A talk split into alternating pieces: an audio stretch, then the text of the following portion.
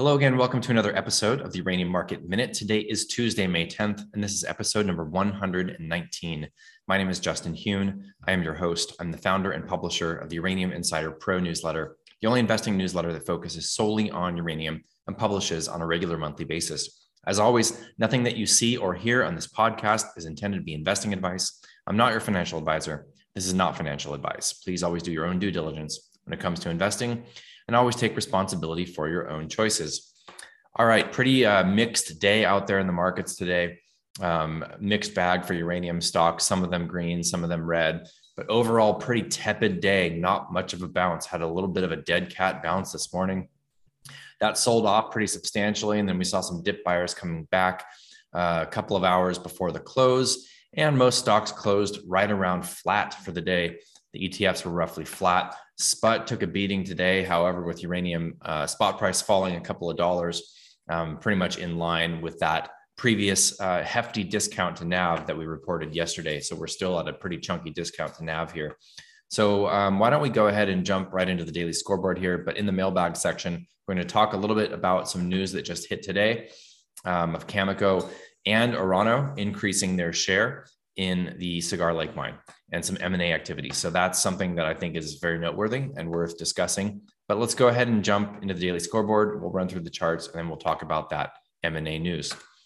Uh, the spot price of uranium down about $2 today. Took a pretty big hit today, 52.13 a pound mid market. Both the bid and the ask dropping today.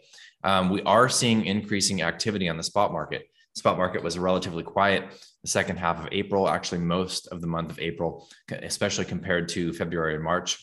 Um, but we're starting to see the activity pick up again. That is coming from uh, producers, that is coming from traders, that is coming from utilities. We're seeing some utility activity in the spot market. So multiple entities taking advantage of this risk off environment across the markets, generally speaking.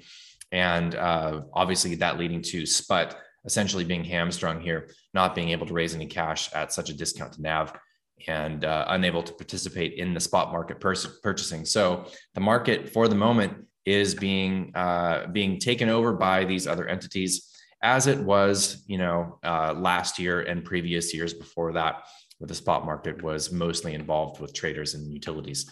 And now we're seeing actually some producer activity as well. Maybe that's Cameco. I'm not really sure, but we do know that there are some producers uh, be active in the spot market currently. So we'll likely see some uh, some price kind of chopping around here in the spot market until we get back into that um, that that spot market where it's influenced by the financial players.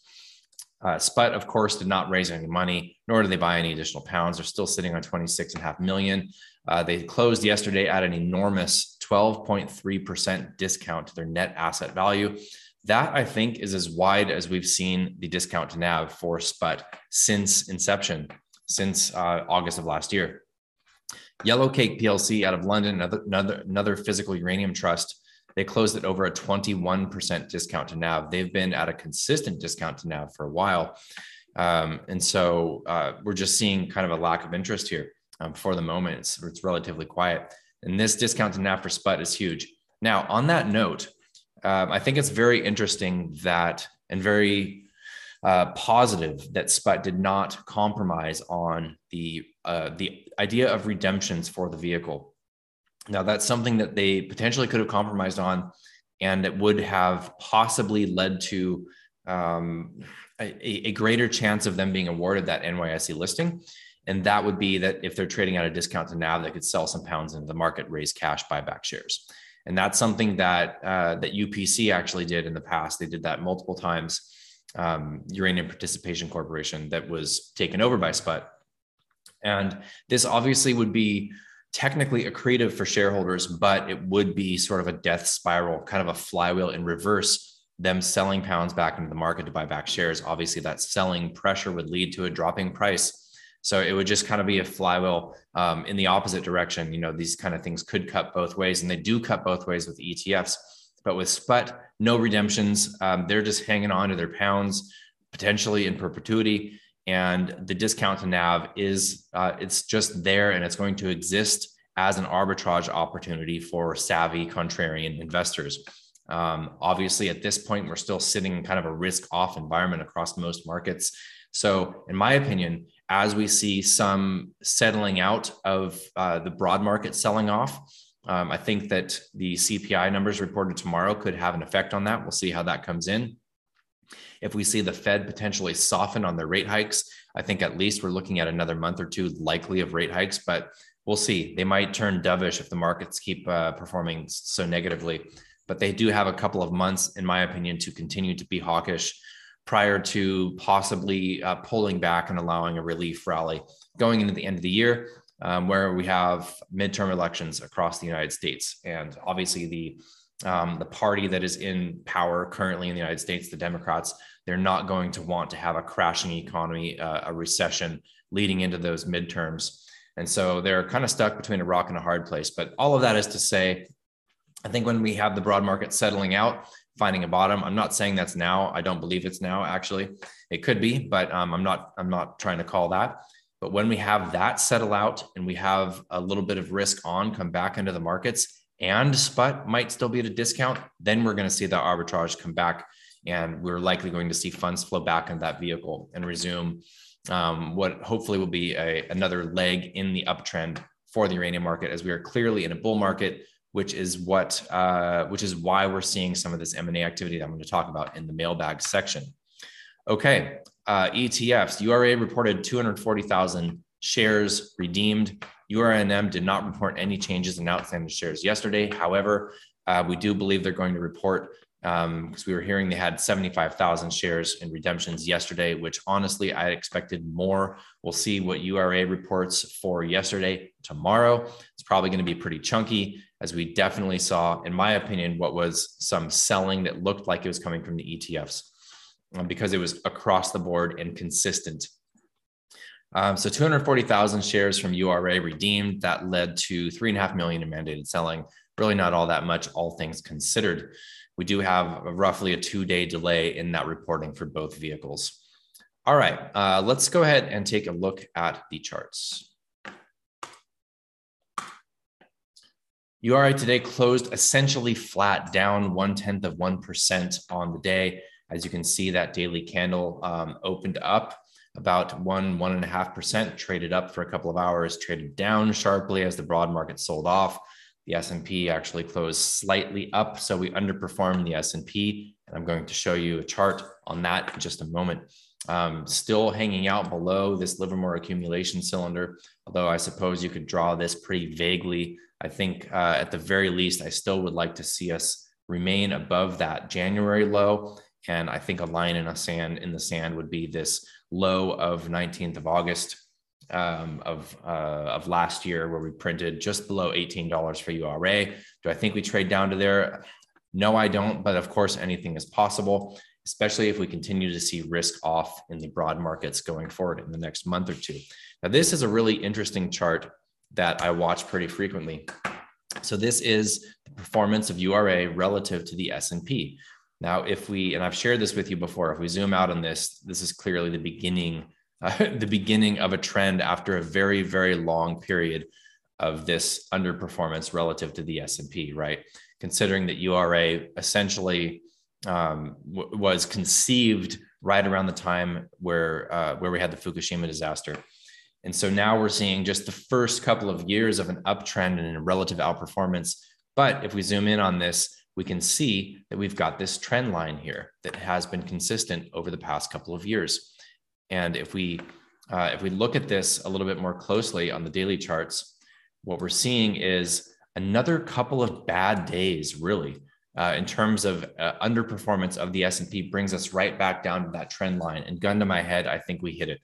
So that could be either the S&P is flat and uranium is down.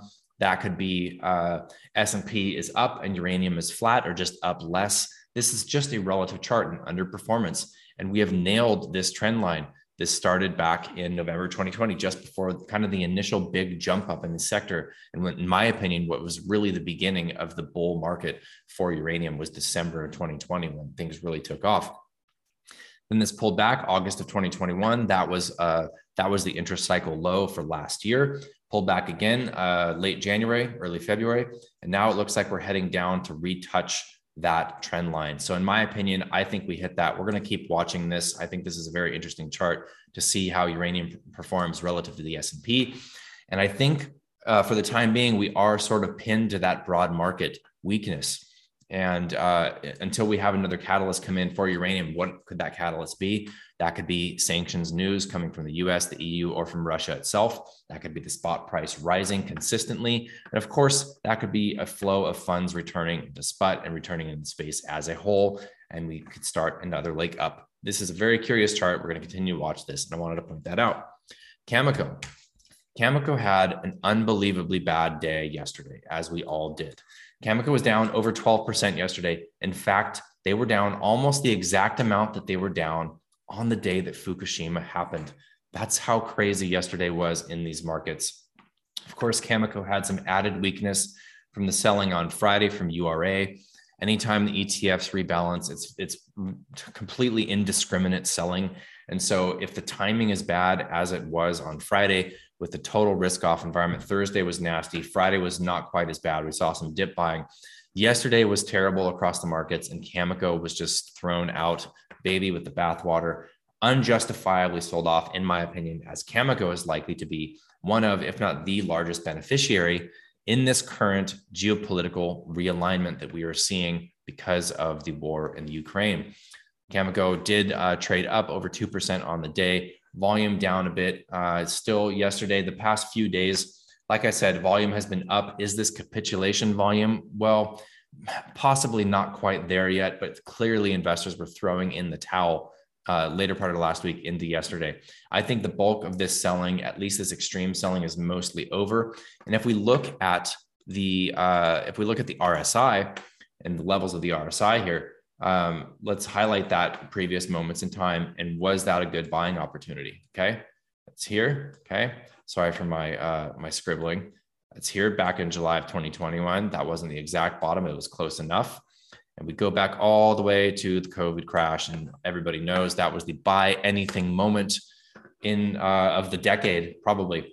And so now we're back at those levels of relative strength my opinion, we could go lower. Are we likely to go lower? I don't know. But if you go back to previous um, levels of the RSI over the past couple of years, then that was clearly a, uh, a very opportune time to be adding to positions at that point. The Sprott Physical Uranium Trust did trade off heavily today, down almost 5%. But again, with the spot price falling, we're still trading probably, I don't have the exact calculations, probably somewhere around a 10% discount to NAV here um, pretty chunky, right on that 200 day, which has held over the past uh, year and a half. Will it hold here? We'll have to see if the uranium price stays stable. I do think we stay relatively stable in the uranium price. I wouldn't be surprised to see a little bit more downside here. But in my opinion, the arbitrage in SPUT is clear. And I think that investors are aware of it. And we're just waiting for a little bit more of a risk on scenario across all markets. Looking at the relative strength for SPUT, we could see a little bit more downside before we get to extremely oversold uh, conditions here. Either way, this is holding up better than most stocks in the space and is up um, one of the one of the biggest gainers year to date in the uranium space. All right, so today Cameco and Orano announced that they both have increased their stake in the Cigar Lake mine. They both already were uh, major shareholders, stakeholders in this mine. And Orano has increased their stake by 3.353%. They now are just over 40% of ownership of the Cigar Lake mine. Uh, they paid for that 3.3% with 80 million Canadian. Cameco increased their stake 4.5%. And they now have almost 55% ownership in Cigar Lake. Um, Orano and Cameco purchased that stake from Idemitsu. This is a Japanese uh, petroleum company, and this is Idemitsu Resources Canada. They invested in Cigar Lake a very, very long time ago. In my opinion, what this is showing us is that there is consistent uh, and increasing M&A happening in the sector. We've had substantial M&A happen over the last 12 months. What have we seen? We've seen uh, enCore Energy purchase Azarga's Dewey Burdock and um, Wyoming, the Gas Hills projects in Wyoming, uh, increasing their stake in these U.S uh, near-term producing assets. we we saw Uranium uh, Uranium Energy Corporation uh, purchase Uranium One's assets. So now uh, Russia essentially does not own any longer um, any U.S. assets. that's interesting. The timing on that too. I hadn't really thought about that. That happened what uh, six months ago. Hmm. Curious. Either way, that was M&A activity that we saw. We saw uh, Deep Yellow make a bid for Vimy, and now we're seeing Cameco and Orano increase their stake in Cigar Lake. Now, what does this mean, in my opinion, when we start to see M&A activity? That means that the smart players in the space are recognizing the opportunity here and they're going to take advantage of that. And we're seeing that going further.